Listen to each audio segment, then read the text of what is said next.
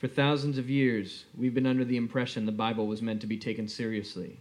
Finally, a new translation that'll change all that. This is Oh My God, What the Fuck Bible!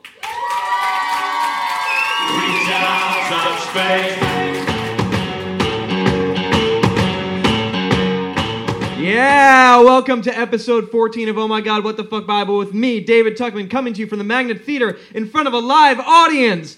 Each month on the show, a guest joins me and tries to read as many chapters as possible of my own personal translation of the Old Testament from the original Hebrew while I make fun of it.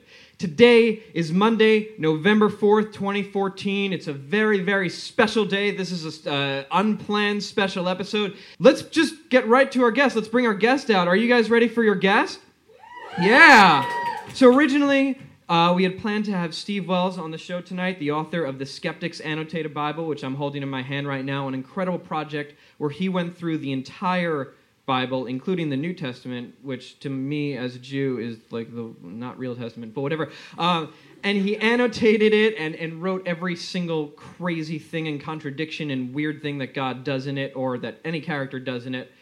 And it's published in a beautiful hardbound volume that I'm holding up to our crowd right now. He also had another book that just came out recently called Drunk with Blood God's Killings in the Bible, where he goes through each and every time God kills somebody in the Bible and somebody's cheering for that, comes up with a tally of about 25 million, I think.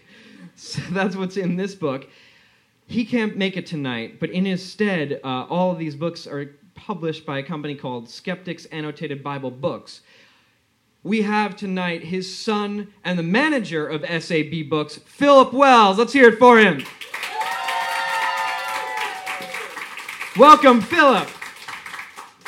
How you doing? He's coming up to the mic. Hello. Here he is. He came through the door. One of the reasons I love the Magnet Theater, there's a door on stage.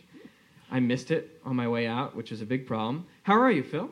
Oh, I'm good. Good, good, good. Um, let's talk about these books because you know this is a this is a crazy project, and I, I'm just wondering your perspective on your father working on this.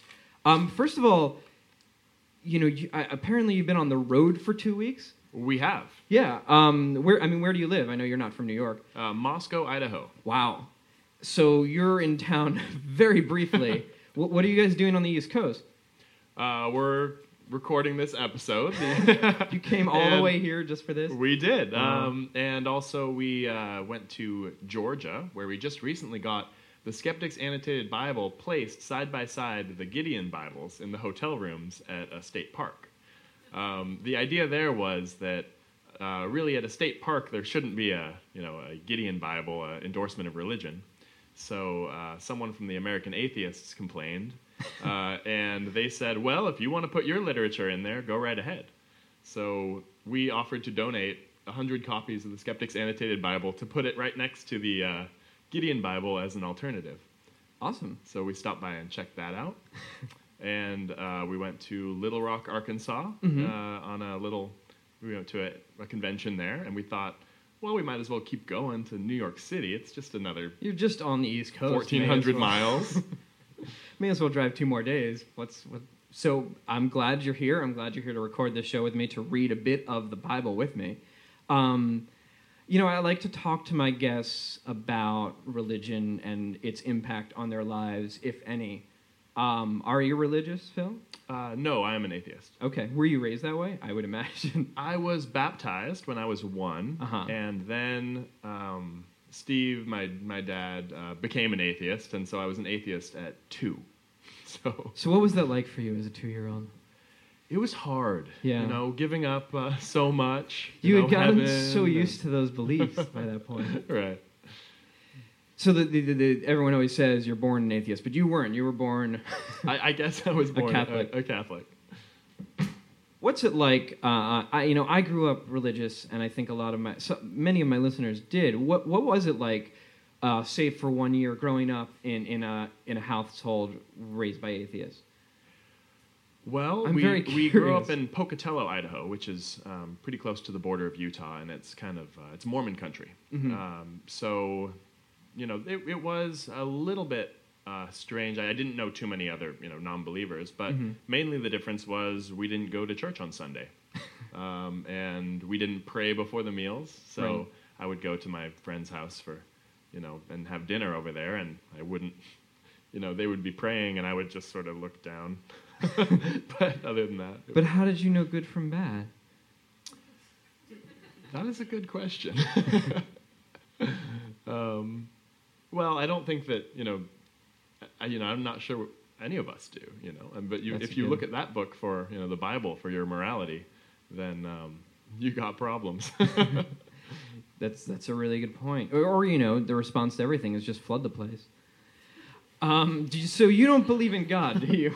no. Okay. Um, if you had, and I have questions here that were written for Steve a little bit. If you had a conception of God, do you know, like, could you tell me what you don't believe in? If that makes sense. Hmm. Uh, I, I, I don't believe in um, you know a, a, a divine man in the sky who's Mhm. pulling the strings. Yeah. Um, I mean, I like so I like Um, talking to people about what their conceptions of the idea of God is because I think that that's something that um, Yes. you know is kind of handed to people in religion, but we don't really. There, there are different ideas of it that that people talk about, but it's not something that's really discussed publicly. It's sort of like God did this, is this, loves you, whatever. But what is it really? I don't know. So Well, the idea of someone who knows everything Yeah. and is all powerful. Um, Okay. I think that's what I don't believe in. okay, Um, cool. But I was just reading the um, Bhagavad Gita. Right. We were reading that out loud on the on the road, and that is kind of you know the uh, Krishna, you know, um, God is is kind of a different take Mhm. on on the God um, character, and so that that was interesting to read about. Um, What was the Krishna character like? Well, the the Bhagavad Gita it starts um, with uh, uh, there's Krishna, Mhm. um, and the there's a young prince Arjuna, and um, he is about to fight in this war, and the whole story is a conversation between him and Krishna when um, they are, they go into the middle and they look out upon the opposing army, and uh, Arjuna sees his family and friends out, you know, in the in the army, and he says, "Oh, I, I don't want to fight in this war anymore. I can't I can't kill my family, my friends." And then the whole book is uh, Krishna explaining why he should go out and fight and kill people, and so it's a you know it's his duty. He's not really killing the people. Mhm. He is. Um, you know, he, he doesn't have the power to take away life. Only Krishna has that power. Mm-hmm. Um, because their life is transferred to another. Exactly. Yeah, and so it's you know the the morals of that I- idea. You know, then you could kill anyone you want essentially. So Yeah. I thought that was a fun, uh, a different idea of, of God just changing where the souls are in different you know in, in That's a, that's a fun idea that you could just kill whoever you want because it doesn't actually matter. Maybe fun for you. Not by fun, I mean creepy. Um, so you've you've you know you've seen your father work on this project. Uh, I mean, how long has he been doing it? He's been doing it for about 22 years. Wow. So, um, So yeah, the- about as long about as long as I've been. Uh, he uh, had yeah had a moment when I was about one year old, maybe one and a half, Mhm. where all of a sudden he had all these questions about that he had never really thought about as much as he should have. You know, the existence of God, the the existence of hell. You know, Mhm. these ideas that we were on a camping trip, and all of a sudden he he it was just actually me and uh, my mom and him and he all of a sudden was in the car and said i can't i can't believe it anymore we're not i'm not going to church it was saturday he said i'm not going to church tomorrow and so then he proceeded to uh, talk to my mom you know for the next week or two because they were traditionalist catholic Mhm. and so they and he ended up convincing her to you know not be catholic anymore either Wow. so but um, but anyway after that he went through the bible with a highlighter Right. and he highlighted different things that he thought were well at first he just highlighted things he, he thought were interesting and then he highlighted things he thought were cruel and then he highlighted things he thought were misogynistic Mhm. and um, dealt with you know homosexuality and contradictions and by the end he had this king james version of the bible that was just filled with highlighter stuff and he thought someone should why hasn't anyone else done this before has anyone Yeah. else read this book you know and so then he made a uh, website No. he, he sent it off to some publishers and made a website and Right. then uh, finally you know i i kind of became involved because he he printed it off about 1,600 pages on printer paper, and was trying to edit it and put it together himself, and didn't know how to find a printer or do anything, and I didn't either. But you know, I just said, "Well, it looks like you need some help here," and we kind of started a business together. Wow. So, yeah. So you've been really involved in this process, at least uh, at least more recently, in, in getting this thing into print. yeah, when I was a kid, it was just always my dad over there on the corner in the computer for the six corner. hours at a time, always kind of wondering what he was up to. But yeah, um, in the last two years, I've been full time at this, um, and you know, working on the design stuff, the distribution, Yeah. sales, printing, you know, just pretty much just kind of everything. I really like I really like this bound version of it because it's it's printed on Bible paper, which Yeah. is really great. It feels like a Bible, just that was with important. that little margin added. Um, what I mean, uh, what other projects do you have in the future? I mean, so you it's interesting because you were grew up atheist, but you're also very well read in terms of religious text. It is interesting. I was uh, well. We're we're working on the Book of Mormon. Yeah. is is uh, you know one of the next ones. We're working on a book called Strange Flesh: um, What the Bible Says About Homosexuality, um, which has been just an awesome project. It's been really fun to um, to edit and uh, try to put it together because there's so many conflicting arguments about.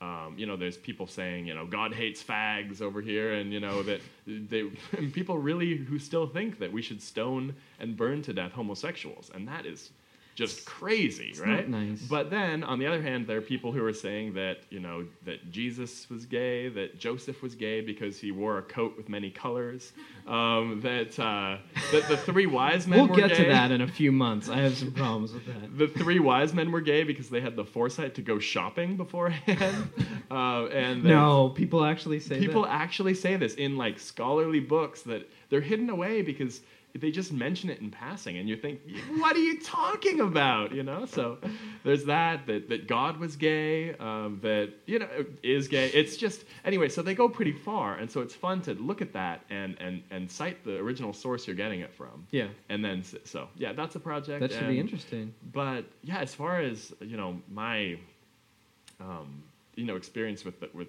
religions, yeah, I, I'm, I'm interested in it. I've never been religious exactly, but um, whenever I get the chance, you know, it's just on the subway. You know, yesterday I was talking to two Mormon missionaries because whenever I get the chance, I just you know.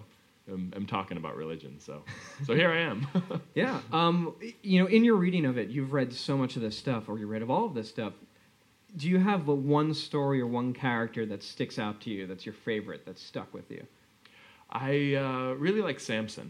Mhm. Um, he is uh, he's a fascinating character. Yes, he is. I've been seeing a lot of tweets. I keep uh, searching in Twitter for comedian Bible because it was using a tweet about me. And there's this joke I keep seeing: uh, Who's the best comedian in the Bible? Samson, because he brought the house down. Hey, at least I laugh for you. No, that's not my joke. I do not take ownership of that. So why? Why? What? What? What do you like about Samson? Um, well, I the uh, there's just so many. You know, there's uh, him, you know, killing all the people with the jawbone of the ass. Yes. You know, and then using it as a drinking fountain right afterwards because he He's a badass. Water came out of the jawbone. I think that's great. Uh, and then he, you know, he's he's tying foxtails together and lighting them on fire and destroying people's fields and and then he's he yeah he's you know he he gets his hair you know uh, chopped Oh. off. They're they're binding his hands and he keeps breaking them apart and it's I mean he's just He's like the John McClane of the Bible. Yes You know, I have okay. I have one more question. I find you very pleasant to to speak to. Um, yesterday we had brunch. Um, you were very nice. You're very pleasant. Here now, I think the audience would agree. They they don't hate you. Um, why aren't you more evil?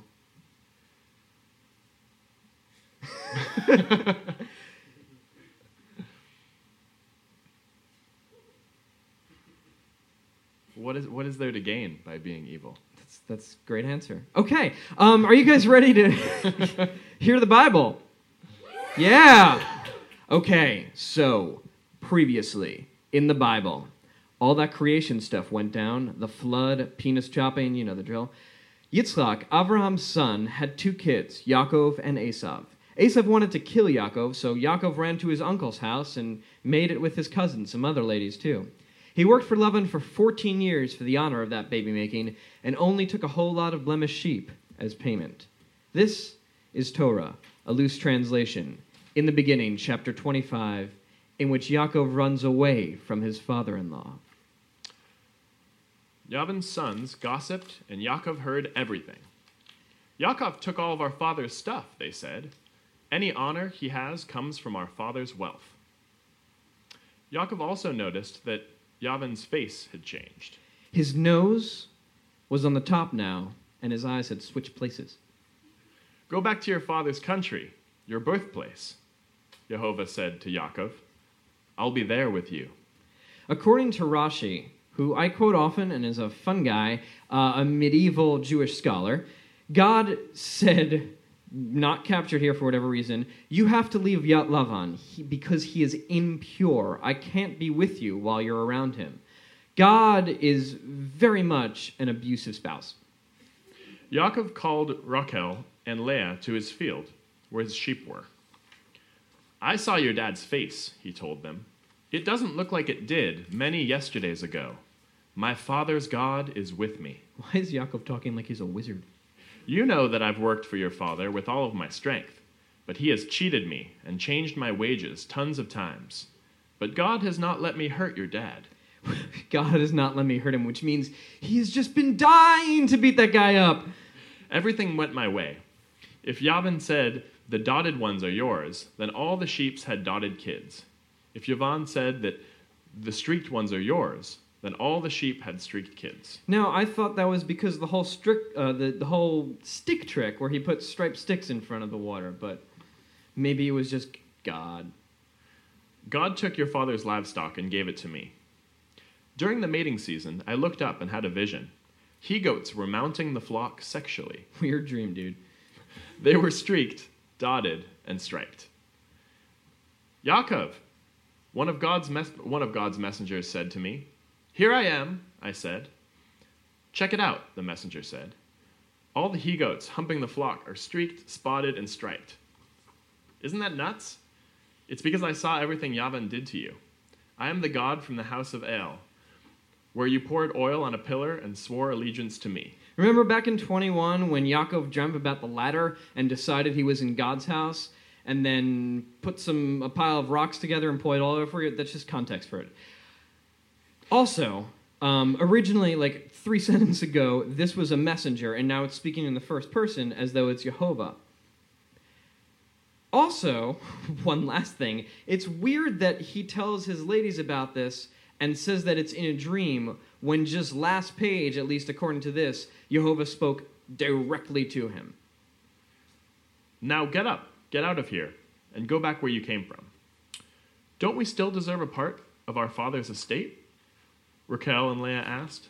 Since we were sold to you, he treats us like strangers. Any wealth God gave you from, his, from him belongs to us and our children by right. Whatever God said to you, we'll do. They seem surprisingly okay with running away from their father's home. Also, the fact that they're like, hey, our property, our father's property belongs to us seems really progressive for what's been the fact that they were given his property to Yaakov. Yaakov packed up his sons, wives, and camels.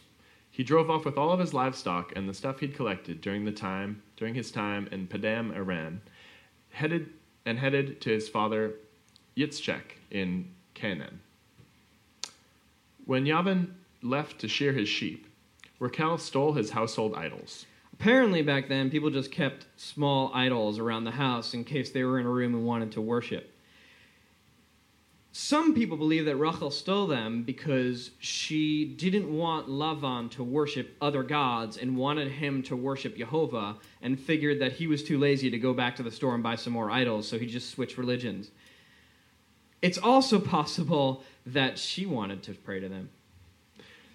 Yaakov stole Lavan's heart. He didn't tell him they were leaving. Oh, back then, stealing someone's heart is not a nice thing to do. Yaakov left with everything he had, rose up and crossed the river, and then set off towards Mount Gilad. By the way, Um, Yaakov had massive flocks that God gave him, as we know from previous chapters. Tons of property, at least four women. There may be more that we don't even know about. A whole lot of children, and who knows how many slaves. So he didn't sneak out, I don't think. That's chapter 25. I think we can do one more. You guys ready for chapter 26? This is 26, in which Lavan chases Yaakov down and gives him a very severe talking to. Three days later, someone told Lavan that Yaakov left. So, you know, maybe that plan that they hatched where Lavan and Yaakov are separated a three days walk wasn't the greatest idea. He got his brothers together, and for seven days they chased after Yaakov. They finally caught up with him near Mount Gilad. That night, God came to Lavan and Arami in a dream. His ethnicity matters right now for some reason. Whether you say, whether what you say is good or bad, he said, watch yourself when you're talking to Yaakov. All right? All right. Lavan overtook Yaakov. Yaakov had pitched his tent on the mountain, and Lavan stationed his brothers in the Mount Gilad area. What did you do? Lavan said to Yaakov. You stole my heart, Oh, no, that still means lying. Okay. and you treated my daughters like prisoners of war. They left willingly. What is he talking about? Also, um, I added Lavan said to Yaakov because there's no attribution here, and it looks like Lavan might just be rehearsing this in front of a mirror. Why were you so devious? Why'd you run away and trick me? You didn't even let me give you a proper farewell, with singing, timbrel, and lyre. Weird. You didn't even let me kiss my daughters and sons goodbye. You did a very silly thing. I could really mess you up, Yaakov. But last night, your father's God told me, Watch yourself when you're talking to Yaakov. So you ran off to your daughter's house because you were homesick. Fine. I can't say nothing about that. But why did you steal my tiny statues? I was afraid you might steal your daughters from me, Yaakov said. Note once again to steal your daughters from me. These women are property. But your idols? Whoever took your idols, they will not leave this place. With all your brothers watching, search what I have and take back what is yours. Yaakov didn't know Raquel stole the idols. Thank you. Lavan went into Yaakov's tent, then Leah's tent, then the tents of the two lady slaves, but he didn't find anything. Mm. He left Leah's tent and searched Raquel's tent. Raquel put the idols on a camel and sat on them. Lavan searched the whole tent and found nothing. Please, my lord, she said to your father, to her to her father, don't be mad I'm not getting up to say hello, but I'm on my period. So he searched and searched and could not find the idols. I can't believe that worked. What? But, but now, Yaakov was pretty pissed at Lavan. What did I do wrong? He said. You mean. Wait. Besides not saying goodbye? What was my sin? Why did you chase after me? Now that you've looked through all my things, what did you find? Put it here before all our brothers and let them decide. Damn. I was with you for 20 years, and in that whole time, not one of your ewes had a miscarriage, and I never ate your rams. If never, uh, if I never returned an animal to you mangled in any way. If an animal was taken by day or by night, I took the loss. By day I was ravaged by blazing heat, and by night I froze in the icy cold. Sleep was chased from my eyes. Wow. I spent 20 years working in your house. 14 of those were for your daughters, and six were for my flock. And through it all, you Wait. changed. The sheep were cheaper than the daughters. Okay. And through it all, you changed my wages ten times. Without the God of my fathers, the God of Abraham and the dread of Yitzchak, what? The dread. you'd be sending me away penniless. God saw my objection and the work that I had done. That's why he told you off last night. The daughters are my daughters, Laban said, and your sons are my sons. The flock is my flock. Everything you see belongs to me. What would I do to my daughters, or to the sons they've had? Come, let's make a treaty, and there will be a witness between Uh-uh, the uh, two no, of no, us. no, no. Come, let's make a treaty and we'll be a witness between the two of us because there is a word missing in the Hebrew. Come, let's make a treaty, and we'll be a witness Yes. between the two of us. Uh, My theory is since God is, is invisible, the missing noun is God. Hmm. Yes, God will be a witness. Yaakov took a rock and made a pillar out of it. Gather some rocks, Yaakov told his kin. Everyone's got some rocks and made a big pile together. Then they had a picnic on the rock pile. Lavan called the pile of rocks Yagir Shadahaduth, but Yaakov called it Gilead. I have no idea what Yagar Shahaduta means, but Gal-Aid is Hebrew for pile witness. This pile of rocks will witness our agreement, Lavan said. That's why it's called Gilead. See? The rock pile is also called the Mitzpah Oh my god, how many names does this rock pile have? because Lavan said, God will watch over us when we are separated from each other. Mitzpah has the same root as the word for watching over, which is why it's called the mitzpah. If you, Yaakov, do not respond to my daughters, With sex, by the way.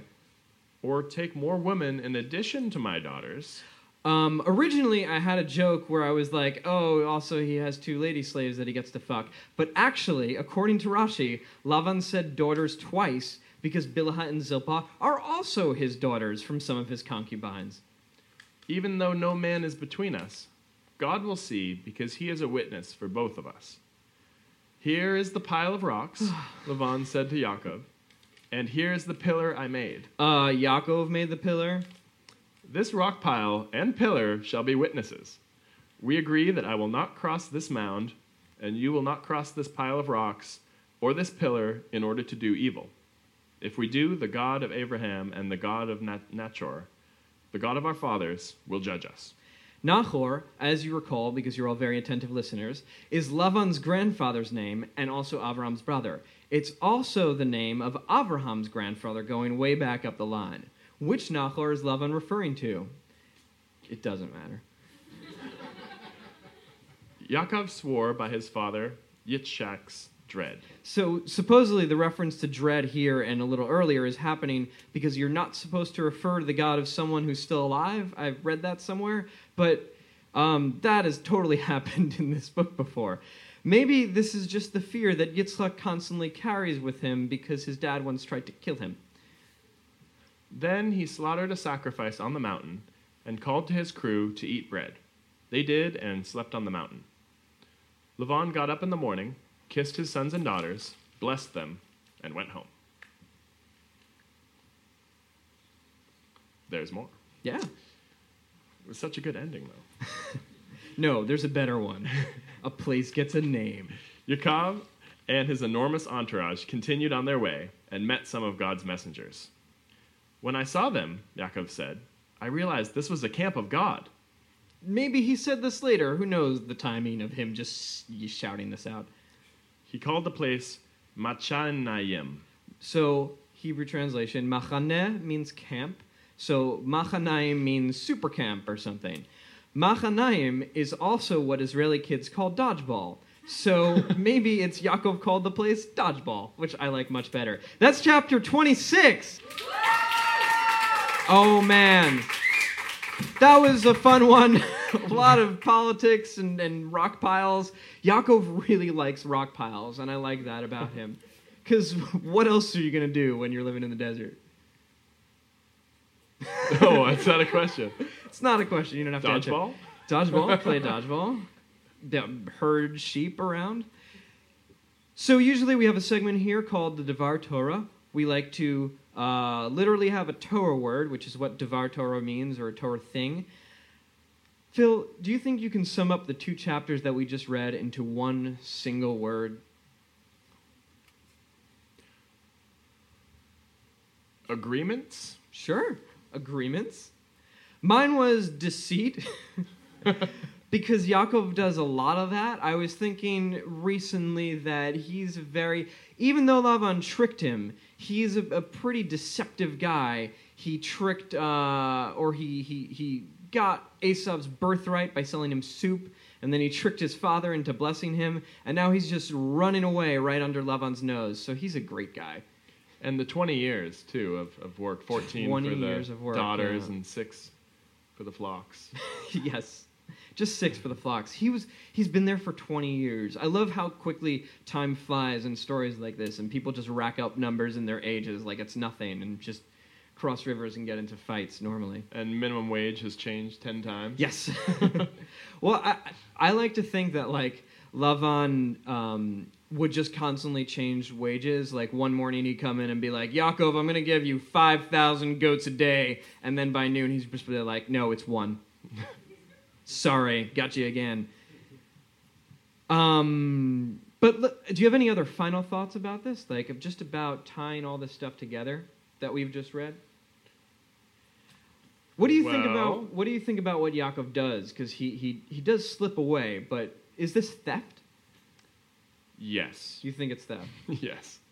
Why why do you think it's that? Why do you think? Because there's an agreement earlier that these are his sheep. Why do you think that's theft? Well, it's oh, it's not necessarily theft, but you have you have the breeding with the, the spotted and the and, Yes. and, and that it's I guess trickery would be Okay. a better would be a better word. So I, I was thinking about this because I think your father mentioned something about it the other day. Um, that Yaakov steals the lambs, and I've literally never in my life considered what he did stealing. And I think maybe that's the difference between the Catholic approach to this and the Jewish approach. Yeah. Because to you, it's like he took something that wasn't his. He snuck out. To me, Lavan made an investment. Yaakov collects the return. That's what how it works. That's what you do. Why are you complaining? That's it for the show, I think. Um, is there anything you want to plug or anywhere that people can find you on the internet if they they like to to find your books or your father's books? Sure. Um, they could go to the website, the skepticsannotatedbible.com, which is going to be updated soon. Uh, it's kind of old fashioned, but uh, it works. And then we have a blog called uh, Dwindling in Unbelief, which is a uh, that's a phrase used in the Book of Mormon a lot, and we thought it was kind of um, cute. So. Um, and I didn't know about- that. I kept looking at that and trying to puzzle out where it came from. Yeah, yeah, it's, that's an interesting the Book of phrase. Mormon. But yeah, just you know, you could look for our books, and um, they're at the Strand Bookstore here in, in New York. So Oh, cool. Um, around this area, kind of. yeah, yeah.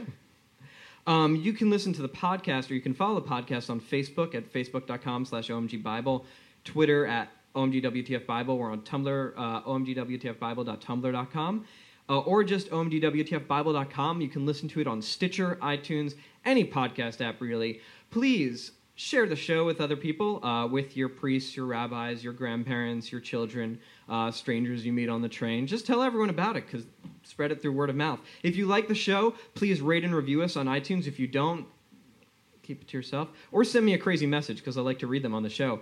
Um, that's it. I want to thank uh, Megan Gray at the Magnet Theater for letting us do this, Emily Shapiro, our audio engineer, John Passaro, Wendy Chin for making our posters, uh, Phil for being here. Let's just hear it for him. Yeah. Our live audience, thank you so much for being attentive to the show. And of course, you for listening.